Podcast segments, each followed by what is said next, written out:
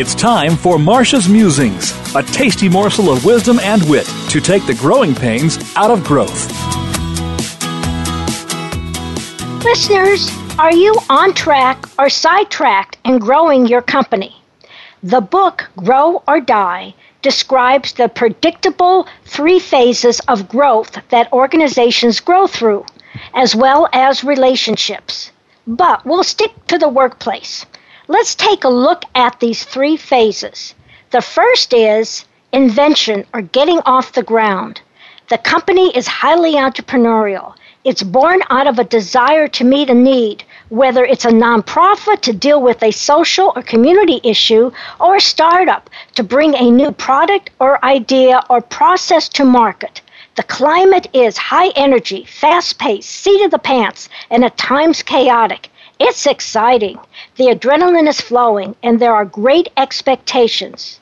However, there is a challenge, and this leadership challenge is, do we have the assets, both people and funding, to make a strong start and keep us going? The second phase is improvement or rapid expansion. You begin to see results from all the hard work, more customers, more markets, more attention from funders and the media. This is when you're adding staff or opening up new stores or increasing your inventory.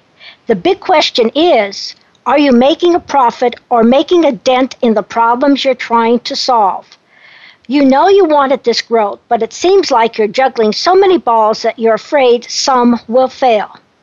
The leadership challenge in this phase is, can you move from the visionary leader to an effective manager, from a one-man or one-woman band to an orchestra conductor?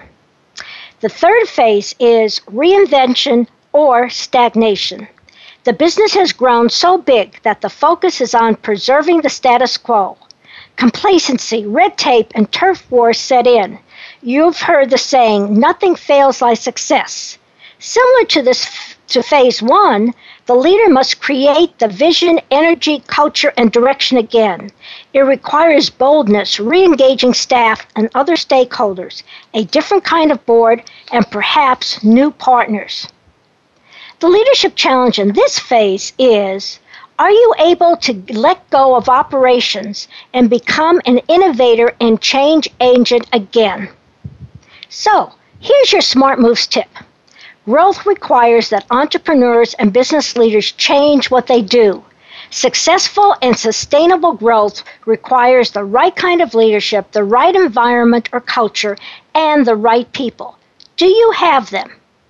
Listeners, as a small to medium-sized business owner, how well are you managing the growth of your company?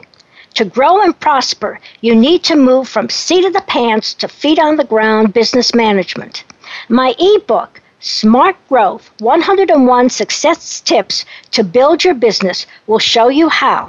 Contact me at Marcia, M-A-R-C-I-A, at smartmovescoach.com. Or call 972-380-9181.